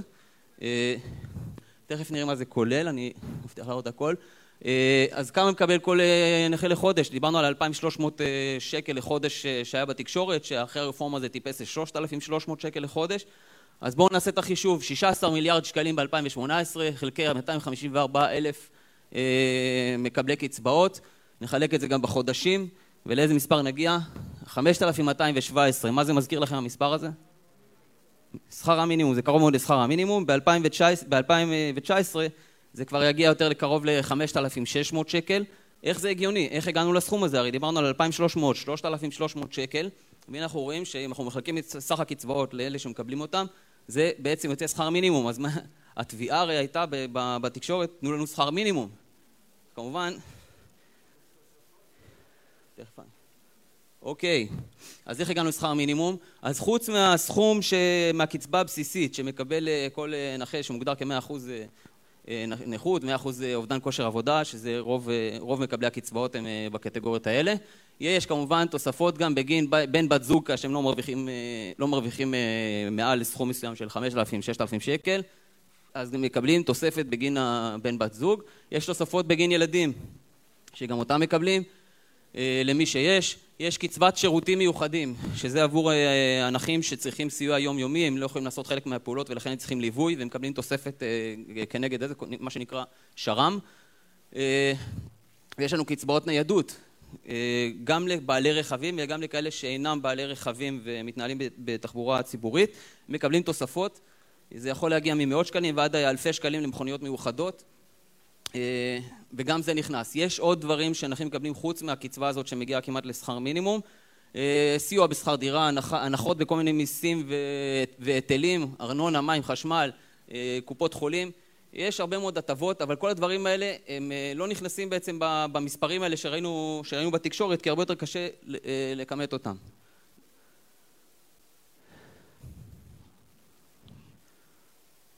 איך אנחנו עוברים פה? בסוף אני אלמד לעשות את זה. אוקיי. עוד נעצור את זה ממש מעט. יש לנו, בעצם כשאנחנו מדברים על נכים, אנחנו גם צריכים לקלוט שיש פה מגוון מאוד מאוד רחב, זו אוכלוסייה רחבה, מאוד לא הומוגנית. יש לנו, לצורך העניין, אתם יכולים לראות פה, שההפרעות פסיכוטיות ופסיכונוירוטיות זה שלושים וחמישה אחוז מהנכים, כלומר זה בכלל לא, זה לא מגבלות שהן פיזיות, אלא בעיות יותר נפשיות. יש לנו פיגור שכלי, יש לנו בעיות נוירולוגיות, כמובן ראייה, חרשות. זו אוכלוסייה מאוד מגוונת, והצרכים הם לפעמים שונים, והסיוע שצריך לתת להם היא שונה. כמובן יש נכים ש, שזה מלידה, יש נכים שזה תוך כדי שהם עובדים, זה קורה להם, ואז כמובן מי, ש, מי מאיתנו, שזה רובנו בסוף, שיש, שיש לנו פנסיה, ואנחנו גם מבוטחים כנגד אובדן כושר עבודה, אז במידה ומישהו נעשה נכה, הוא מקבל מהפנסיה שלו גם כן קצבה חודשית, אם יש לו פנסיה מקיפה. ויש לנו גם נכויות שהן זמניות, בסדר? לא כולם זה נכים לכל החיים, יש נכויות זמניות, כל הדברים האלה דורשים המון ועדות, המון אנשים שיבדקו, שיראו האם זה הפסיק, האם זה המשיך, האם הוא חמר, האם הוא קל, מה סוג הסיוע שהוא צריך, האם הוא באמת צריך או לא צריך, זה, זה המון המון עבודה של המון ועדות, זה ידע אינסופי, שנים לוקח כדי בכלל להבין את כל, ה, כל הדברים האלה, ו, וזה כמובן יוצר מערכת מאוד מאוד רחבה. היו שתי ועדות בשנה הקודמת, ועדה של שמחון וועדה של, של זליחה, כמובן שהוועדה של זליחה המליצה להגדיל את הקצבאות עצמם, ושמחון רצה להגדיל רק לנכים שבאמת מקבלים פחות, כי יש הרבה מאוד נכים שנמצאים בשוק העבודה ומרוויחים הרבה מאוד כסף, והם צריכים פחות סיוע, ושמחון רצה לתת רק לשכבה החלשה יותר, ולסייע בכל מיני דברים שהם יותר ספציפיים, שהם שווה כסף כמו שכר דירה ו- ודברים אחרים, וזליחה רצה לתת את הכסף, כמובן שבסוף הפתרון היה יותר דומה למה ש... מה שזליחה, זה לא גרם לארגוני הנכים לאהוב כל כך את זליחה, הם דרשו שכר מינימום, ואת זה הוא לא... גם הוא ידע שאי אפשר לתת. השורה התחתונה פה, שהיא גם כן חשובה, ששניהם המליצו שיהיה פטור, שפטור ממס הכנסה יבוטל. כי יש... הפטור ממס הכנסה, גם נכים עד שש מאות אלף שקל שהם יכולים להרוויח בחודש, הם לא משלמים בשנה, הם לא צריכים לשלם מס הכנסה. וזה סכום מאוד גבוה שאין לו שום, שום הצדקה, וכולם יודעים שצריך לבטל אותו, וזה בינתיים לא קרה גם אחרי הרפורמה האחרונה, עדיין אין פטור ממס הכנסה, לכן גם אנשים, ויש כאלה, נכים שנמצאים בתפקידים מאוד מאוד בכירים, כמובן שזה יכול ליצור כל מיני עיוותים שאתם יכולים לחשוב עליהם לבד. זה הטבלה של, של שיעור, מספר הנכים בתוך אוכלוסיית העבודה. אתם יכולים לראות שזה, שזה מגיע מאחוז אחד ב, במדינות כמו קוריאה ושני אחוזים ביפן, ועד ל-שנים עשר אחוז במדינות כמו אסטוניה ונורווגיה. איך זה יכול להיות? מה, המצב הרפואי בנורווגיה ובאסטוניה הוא כל כך מדורדר, אנשים שם נעשים נכים יותר בקלות, כמובן שזה לא, שזה לא העניין. אנחנו נמצאים אגב, כמו שאמרתי, באזור החמישה אחוז, שזה, שזה יחסית סביר, אבל אי אפשר לדעת מה יקרה בעקבות הרפורמה האחרונה, אנחנו נראה בהמשך, אני מסיים עוד דקה. אבל זה, זה קורה בגלל שהתמריצים הם שונים, אם אתה יוצר תמריצים, אם אתה לאנשים, יותר להגיע לוועדות האלה, לנסות להוכיח את הנכות, כי יש שם הרבה מאוד כסף ש- שמחולק, אז זה קורה. בסדר? זה לא אוכלוסייה שהיא לא יכולה לגדול או להצטמצם, זה בהחלט יכול לקרות בהינתן תמריצים מסוימים, וההמלצות של ה-או אי סי די בעניין הזה באמת, שה-או אי סי די זה לא, זה לא ארגון ש- שמנסה לצמצם את מדינות הרווחה, יש דברים מסוימים שהוא קורא למדינת ישראל להשקיע יותר, לפעמים ש- שלא בצדק, ובנושא הזה הוא מאוד מאוד הזהיר את מדינת ישראל, אתם כבר שמים הרבה מאוד כסף על נכים, אולי לא בצורת הקצבאות, תעלו את זה בזהירות, יש מדינות שזה גרם להם לבעיות מאוד מאוד קשות ולהגדלת תקציבים שהם לא יכלו לעמוד בהם אחר כך, אז תיזהרו עם זה. והמבחן העיקרי שלנו בשנים הקרובות זה אחד, זה לראות שאוכלוסיית הנכים באמת לא גדלה בעקבות העלאת הקצבאות, והדבר השני, לא פחות חשוב, זה לראות שהם משתלבים בשוק העבודה. אנחנו לא נמצאים היום בשוק, במשק חקלאי או משק תעשייתי שבו אנשים שהם נכים לא יכולים להשתלב, כמובן שיש כאלה שלא יכולים גם, ב, גם במשק הנוכחי, יהיה להם קשה, אבל יש הרבה מאוד, ואנחנו רואים את זה במדינות אחרות, אנחנו נמצאים בפער גדול בעניין הזה, וצריך ליצור את התמריצים, גם את המקלות וגם את הגזרים, כדי לדאוג ש, ש, שחלק כמה שיותר גדול מאוכלוסיית הנכים תשתלב בשוק העבודה. תודה.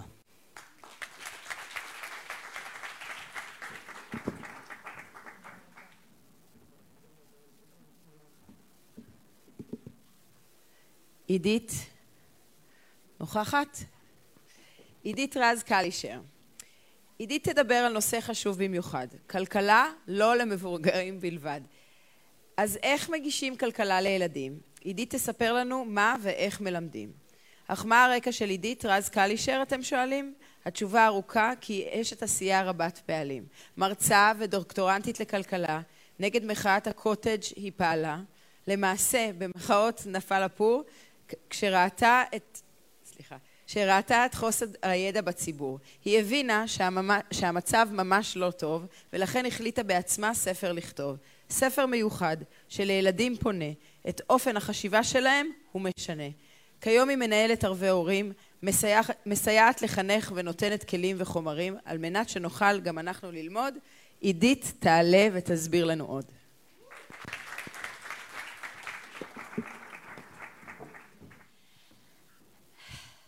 שלום לכולם.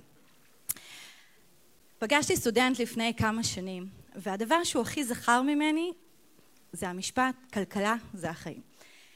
ובעצם כשאני מלמדת מבוגרים, אני כל הזמן מנסה למצוא את ההקבלות של התיאוריה, שלפעמים היא נראית כזה אמורפית ולא קשורה לחיים, דווקא למצוא את ההקבלה לחיים. אז אני מושכת את התשומת לב כשאני מלמדת על העדפות, על בחירת בן זוג. על איך אנחנו מחליטים איזה, איזה בחור או בחורה להמשיך איתה את החיים שלנו. ובעצם כלכלה לא נוגעת רק במונחים שאנחנו היום שומעים אותם בעיתונות הכלכלית, שזה בעיקר מונחים פיננסיים, אלא כלכלה בבסיס היא נושא רחב שנוגע לכל תחום בחיים שלנו. ואם זה נוגע לכל תחום בחיים שלנו, אז אין גיל שהוא נכון להתחיל כלכלה, כמו אשר גיל הילדות. אז כלכלה בעצם, כמו שאני רואה אותה, היא בעצם מדע של עושר. אם אנחנו נלך ליסודות הבסיסיים, הרי כל אחד מאיתנו רוצה להיות מאושר. והכלכלה בעצם, התיאוריה הכלכלית מראה לנו את הקווים הכלליים המנחים אותנו למצוא את העושר שלנו במסגרת המשאבים שיש לנו, ולא פחות חשוב איך להגדיל את מסגרת המשאבים הזאת. ואם אני לוקחת את זה לחיים שהם לא החיים הפיננסיים, אלא החיים נגיד הרגשיים שלנו, אז זה בחירות שאנחנו עושים כל הזמן. אנחנו כל הזמן חותרים להיות הכי מאושרים. כל הזמן רוצים להשיג עוד דברים. יש דברים שיש מגבלות שלא מאפשרות לנו להשיג את הכל, אז אנחנו נמצא את הדרך לפרוץ את המגבלות האלה ולהרחיב את מה שמגביל אותנו. ובעצם אפשר להסתכל על החיים כעל אוסף של בחירות כלכליות. אז אני רוצה להשיג את כל הדברים שמסמכים אותי ויש לי מחסור במשאבים שלי. אם זה זמן, אם זה כסף, אם זה יכולות, אם זה תשומת לב, לא משנה מה. יש איזשהו מחסור שלא מאפשר לי לקבל את כל הדברים שאני רוצה.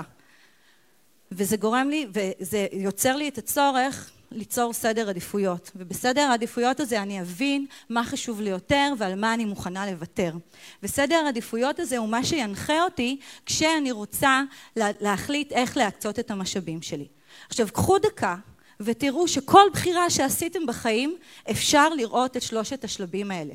קחו עוד דקה ותראו איך ילדים בדיוק הולכים לפי הסדר הזה. ילד רוצה לבקר את החבר שלו וגם את החבר ההוא, והוא רוצה ללכת לחוג אחד וגם לחוג השני. ילדים בעצם לא מבינים את הנושא בכלל של מגבלות. לא, עזבו את, את העניין של כסף, שזהו משהו שהם לא מבינים. אפילו זמן, שזה המשאב העיקרי, אם לא היחיד של הילדים, הוא משהו שהוא בלתי נתפס בעיניהם. ואנחנו צריכים לעזור להם ולתווך ולגרום להם להבין מהו סדר העדיפויות שלהם, מה הם רוצים יותר ועל מה הם מוכנים לוותר, וביחד להראות להם איך הם מקצים את המשאבים שלהם כדי להיות הכי מאושרים. אז בעיניי חשיבה כלכלית לילדים היא שילוב של הפילוסופיה של המחשבה הכלכלית, יחד עם המציאות היומיומית שהילדים נתקלים בה.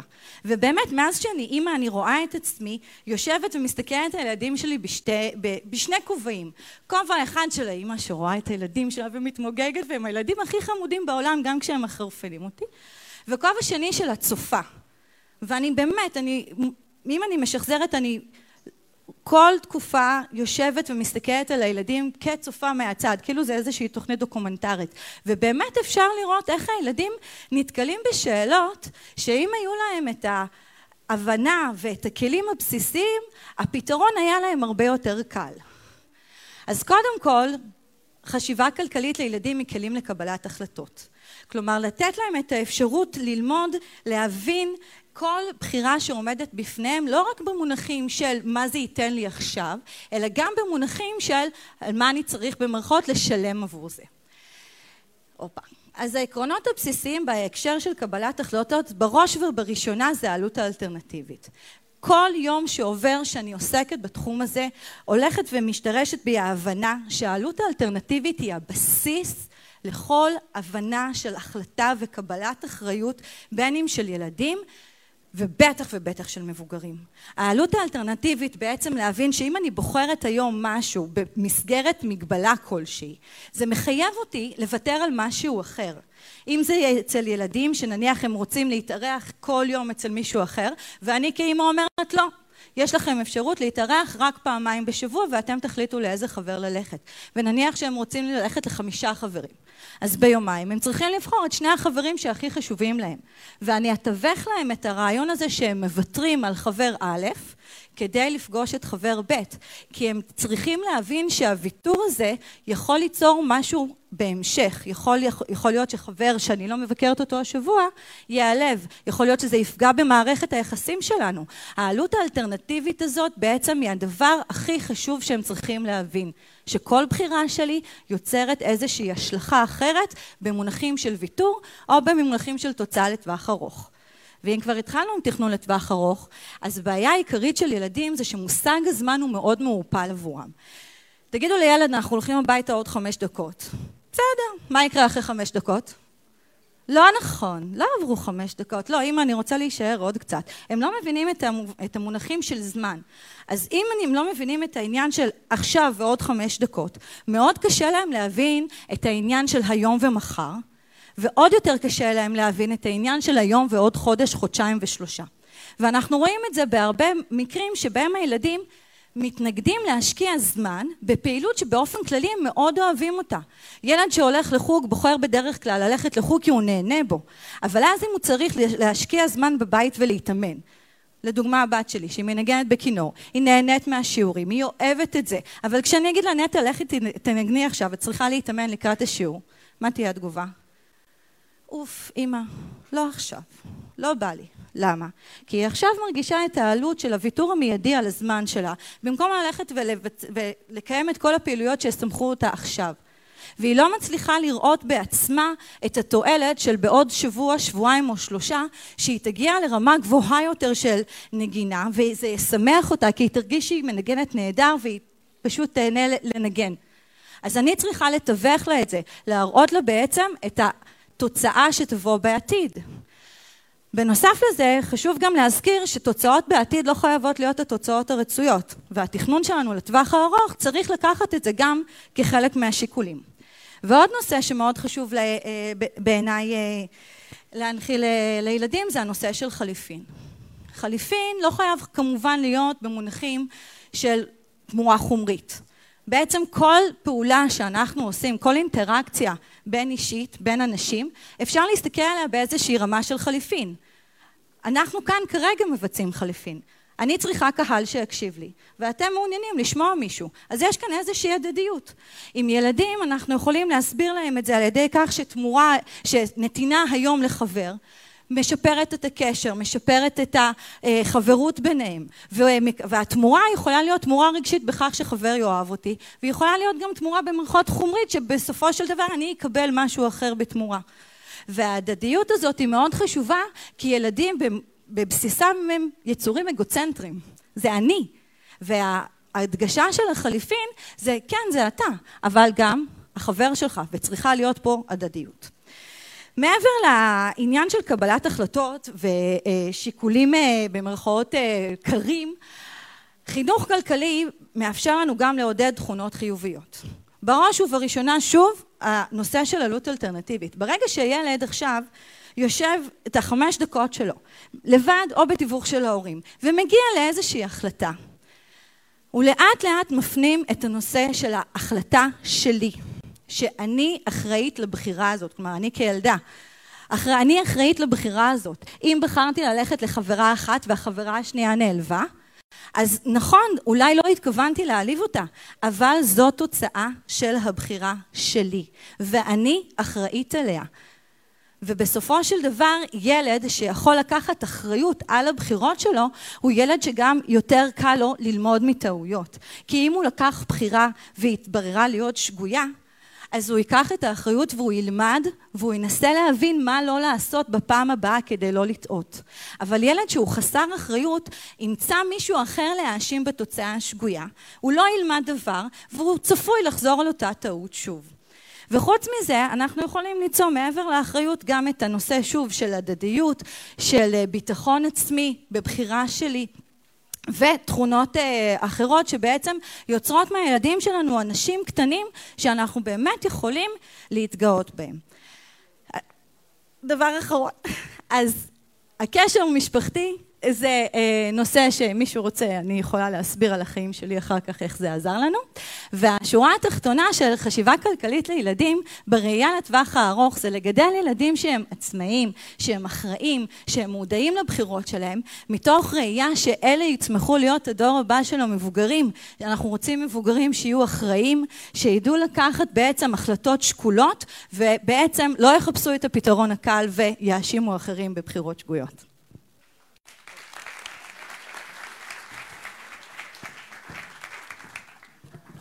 עומר, כאן. המצב ביהודה ושומרון סבוך, אבל לעומר גל יש הצעה לפתרון הסכסוך. בשם זכויות האדם והציונות, עומר תומך בהחלת ריבונות. מיד את דעתו המנומקת נשמע, אך תחילה נספר על עומר הקדמה. סדנאות לנוער עומר מנחה, להערכה רבה הוא זוכה.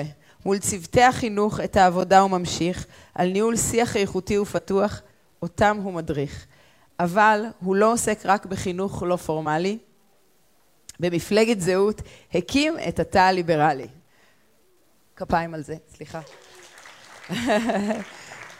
לקראת הבחירות במפלגה הוא פעיל, ליברליזם בישראל שואף הוא להכיל. יתרה מכך, הוא מכהן כסמנכ"ל כספים ובעוד מספר תפקידים מכובדים ויפים. כעת נשמע מה לדעתו הפתרון לבעיית זכויות האדם ביהודה ושומרון.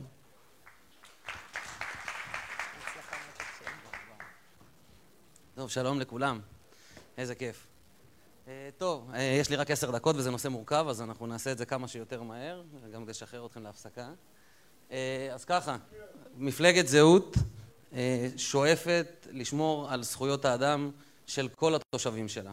בסדר? של כל תושבי המדינה, בין אם זה תושבים ערבים, תושבים יהודים, אנחנו לא עושים הבדלה בין אזרח או לבין תושב. מה שחשוב לנו זה שמדינה תשמור על זכויות האדם. בסדר? זכויות אזרחיות הן פריבילגיות שמדינה נותנת לאזרחים שלה על פי קריטריונים שהיא מחליטה, ואותנו זה פחות מדאיג. הבעיה המרכזית שקורית היום ביהודה ושומרון וגם בעזה היא בעיה חמורה של זכויות אדם. זכויות האדם של שני הצדדים, גם היהודים וגם הערבים או פלסטינים, איך שתרצו לקרוא לזה. זכויות האדם ב- ביהודה ושומרון מופרות על בסיס יומיומי. בסדר? אז אנחנו נעבור, איפה הקליקר? ליבי? בוא נראה שזה קדימה. מעולה. אז כמו שאמרנו, הדגש שלנו הוא זכויות, ותזכרו את, את המונח זכויות אדם. אני עובר על זה מהר מאוד, כי אני מניח שכולכם כבר יודעים, רק בשביל שנוכל ליישר קו, כדי שנוכל להגיע לתוכנית המדינית. אז זכויות אדם מורכבות משני סוגים של זכויות, זכויות שליליות וזכויות חיוביות. הזכויות השליליות הן הזכות לחיים ולביטחון, הזכות לחירות שכוללת בתוכה חופש המחשבה והדעה, חופש המצפון, חופש המידע וכן הלאה, וזכות הקניין. עד פה כולם מסכימים? יופי. זכות חיובית אחת, שזה משהו שכן המדינה מעניקה, היא בעצם הזכות להליך הוגן. דוגמה, אם אני תייר שמגיע למדינה מסוימת, אני, אם אני נפצע שם, אני לא זכאי לאיזושהי קצבה, נכון? אני לא זכאי לקצבה שאם אני, אם תייר מגיע לישראל ונפצע בפיגוע, הוא לא זכאי לשום דבר, אבל אם הוא מואשם חלילה בפשע, אז הוא זכאי להליך הוגן, ואם הוא קורבן לפשע, חייבים לשמור על הזכויות שלו, אם זה הזכות לחיים ולביטחון שפגעו בה, או בזכות, בזכות הקניין. אנחנו מחויבים לשמור על זכויות האדם של כולם, לא משנה אם זה תושב, אם זה אזרח, ואנחנו אה, מתרכזים אך ורק בזה. כשאנחנו מדברים על זכויות, חירות, זכויות, כל, מה, כל המילים האלה שמופיעות במצע מתייחסות לזכויות אדם. פריבילגיות נוספות שנקראות זכויות אזרחיות, אנחנו מטפלים בהן בשלב מאוחר יותר. אז אחרי שאישרנו קו על זה, אנחנו נתקדם לתוכנית. בסדר? שלבי התוכנית, התוכנית מחולקת לארבעה שלבים. השלב הראשון, החלת, אה, החלת הריבונות בעצם, ביטול הסכמי אוסלו, והחזרת המצב המשפטי למצב הקודם. כלומר, השטח מוגדר שטח מדינת ישראל, לא אה, שטח A, B ו-C, לא שטח אה, אוטונומיה פלסטינית, שטח ריבוני של מדינת ישראל, מי ששולט שם זה משטרת ישראל, החוק הוא חוק ישראלי והשופטים הם שופטי מדינת ישראל. השלב השני, למחבלים, תוצא נסיגה בלא שפיכות דמים, כמו שקרה באש"ף בלבנון, ובשלב השלישי צה"ל השתלט מחדש על כל השטח כפי שידע לעשות במבצע חומת מגן, וישראל תחיל את ריבונותה. שום גורם מלבד צה"ל, משטרת ישראל והאזרחים המורשים לא יישא נשק בין הים לירדן. אזרחים מורשים, גם הזכות לשאת נשק, זאת פריבילגיה אזרחית שניתן לשלול אותה מעבריינים, ניתן לשלול אותה מהרבה אנשים בהנחה והזכות הזאת קיימת, למרות שבמדינת ישראל היא בכלל לא קיימת. והשלב הרביעי הוא שלב הפתרון לאוכלוסייה הלא מעורבת, או האוכלוסייה הנורמטיבית נקרא לזה, בסדר? Uh, השלב הראשון הוא עזרה בהגירה. אנחנו רוצים, אנחנו לא מעוניינים לפגוע בזכויות הקניין של אף אחד, אנחנו כן מקדשים את זכות הקניין, ואנחנו לא רוצים לגרש או להרוס בתים, אנחנו מציעים לקנות מהתושבים שיבחרו להגר, אנחנו נקנה מהם את הרכוש שלהם, ניתן להם בנוסף מענק לכל משפחה שתבחר לעזוב, ונעזור להם בתהליך הקליטה במדינת היעד שלהם. עכשיו, יש הרבה מדינות שמוכנות ורוצות ומסתמכות על הגירה. אנחנו לא מעוניינים, באמת, אנחנו לא מעוניינים באוכלוסיית, היום היא אוכלוסיית אויב, אנחנו לא מעוניינים בה, ואנחנו אומרים שהמדינה הזו היא, מדינה, היא מדינת העם היהודי, מי שרוצה לחיות פה ונולד פה וגדל פה ויש לו פה קניין, אנחנו לא נפגע לו, לא בחיים שלו, לא בקניין שלו, הוא יכול לחיות פה, פשוט ללא הפריבילגיות של אזרח. יש לו את כל זכויות האדם שלו, אבל אין לו שום זכויות אזרח מעבר לזה. מי שיבחר להישאר, עומדות בפניו בעצם שתי אפשרויות, שאפשרות השנייה בעצם היא פועל יוצא של הראשונה. האפשרות השנייה היא תושבות. אתה רוצה להישאר? מעולה. אתה לא עוסק בטרור? מעולה. אין שום סיבה שנגרש אותך, אין שום סיבה שתזוז מהאדמה שקנית או שנולדת עליה. אנחנו רוצים שתישאר פה אזרח נאמן ופרודוקטיבי. אגב, אזרחים או תושבים, אנשים שעובדים, ומכניסים כסף ומייצרים ערך בתוך הכלכלה שלנו, הם אנשים שמייצרים לנו ערך, ואנחנו רוצים להשאיר אותם אצלנו. אז מעמד תושב זה האופציה השנייה. מי שכבר uh, הגיע למעמד תושב, מצהיר נאמנות למדינת ישראל, ורוצה להיות חלק ורואה את עצמו חלק מעם ישראל, יכול uh, להתקבל לשלב האזרחות. שלב האזרחות, כמו שאתם רואים, מצוין פה, לאחר מסלול בדיקה ארוך ומעמיק. חשוב מאוד ארוך ומעמיק, בסוף אנחנו מתעסקים היום עם אוכלוסייה שהיא אוכלוסייה שמוגדרת אוכלוסיית אויב. אם אנחנו מחר כובשים את שוודיה, אין לנו בעיה לתת להם ישר אזרחות, נכון? לא מפריע לאף אחד, שוודים לא מסכנים אותנו, אנשים שחיים בתרבות מערבית. מה זה? שוודיה היא גם מודל אחר, דרך אגב, שבמדינה יומת ישראל. לא שומע. שוודיה היא גם מודל אחר. נכון, מודל יותר טוב. מה זה?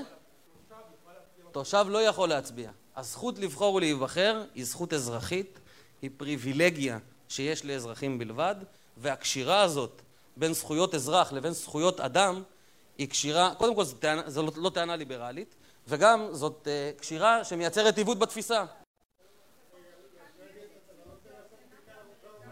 גם לש... אני אומר, על השוודים, השוודי לא מוגדר אוכלוסיית אויב, אז אין לי בעיה איתו. בכל מקרה, אה, המעוניינים להיות אזרחים, יש להם את האופציה הזאת, האופציה הזאת נפתחת. מה זה?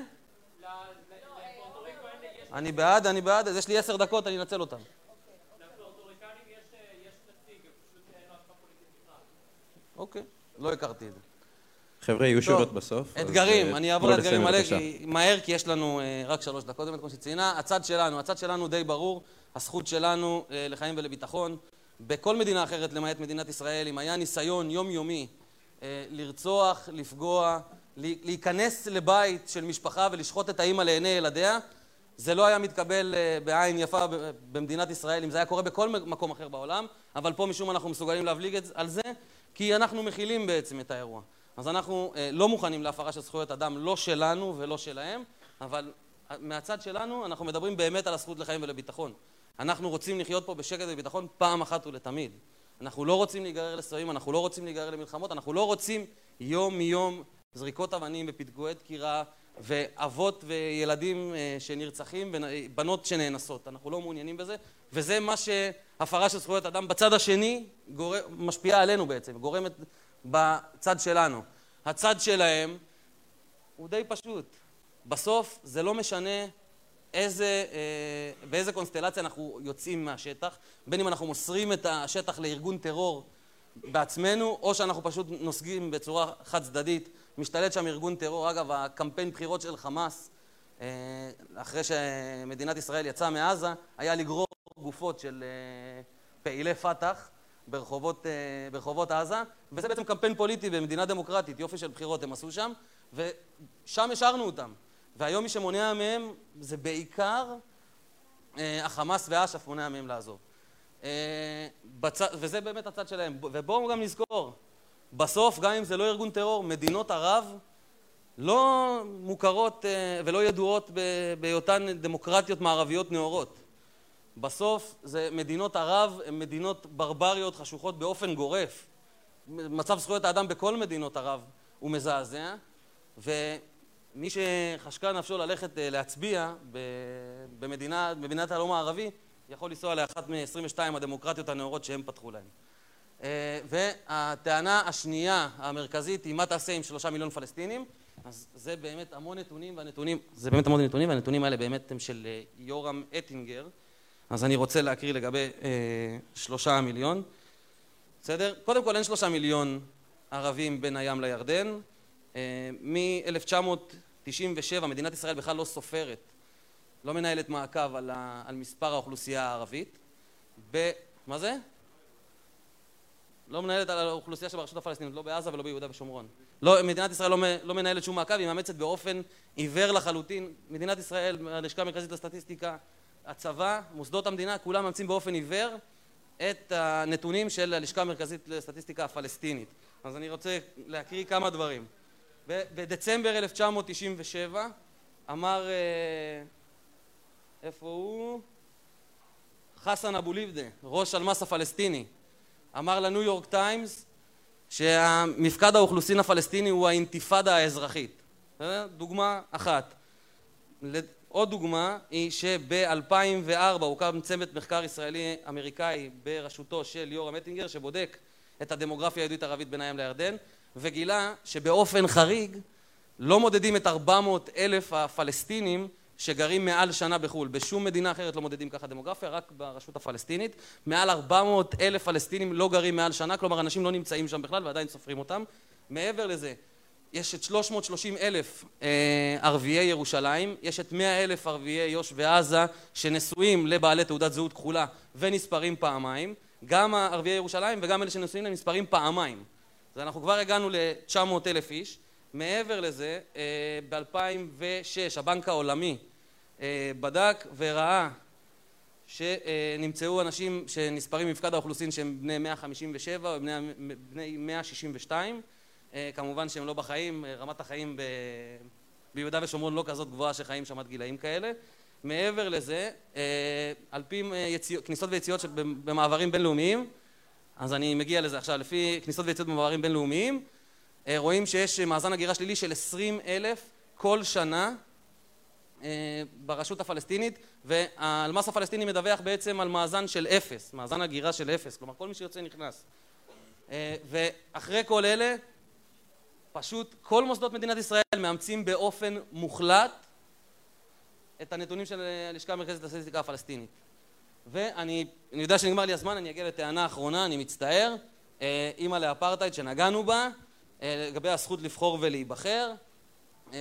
זו, זו טבלה, אנחנו נדלג על זה, דילגנו על זה כבר. זו טבלה שלקחתי מהמרכז לדמוקרטיה, המכון הישראלי לדמוקרטיה, יש בו, הוא מוצלב עם עוד שני נתונים. Human Freedom Index. Human Freedom Index של מכון קאטו ל-אלפיים שבע עשרה, ומספר הלא אזרחים זה נתון שהוצאתי מהאתר של האו"ם. אנחנו יכולים לראות, והם מדורגים, כל המדינות פה מדורגות לפחות עשר מקומות מעל מדינת ישראל במדד החירות של מכון קאטו, ואפשר לראות את הדרישות להתאזרחות. אגב, יש גם סינון לפי שבועת נאמנות, כי משום מה זה גם איזושהי טענה שאי אפשר לבקש מאזרח ערבי להצהיר נאמנות בשביל לקבל פה אזרחות. אז אני מאחל למדינת ישראל להיות מדינת אפרטייד חשוכה ודיקטטורית כמו אירלנד, אוסטרליה, בריטניה, קנדה, אוסטריה, אסטוניה, גרמניה, ליטא ובלגיה, שמשום מה כל פליטי העולם, גם אנשים ממדינות יחסית מתקדמות, מחליטים להגר לשם, ולא סתם. ככל שיש יותר חירות במדינה, ככה בעצם דפוסי ההגירה גם משתקפים את זה. אנשים רוצים לעבור לגור במקומות יותר חירותיים, שרמת החיים שם הרבה יותר גבוהה. ולסיכום, גם עם כל הטבלה הזאת לא מדויקת, גם אם כל הטבלה הזאת לא רלוונטית, כל הטיעונים פה לא רלוונטיים מבחינתכם, אותי לא יצליח לשכנע אף אחד שקידום של ישות ריבונית שרואה, שבכלל מוכנה לזרוק הומואים מגגות, להתייחס לנשים בתור רכוש, ושילדים מתחנכים שם על ברכי טרוריסטים, אף אחד לא ישכנע אותי שלקדם את זה, זה ליברלי. להפך, אני כאיש חירות רואה מחויבות להילחם בדבר הזה. לילד הזה אין שום סיכוי. לאח שלו, אולי לילד שלו, אנחנו נצליח לעזור. הילד הזה כבר אבוד. תודה, ואני מתנצל שחרגתי מהזמן.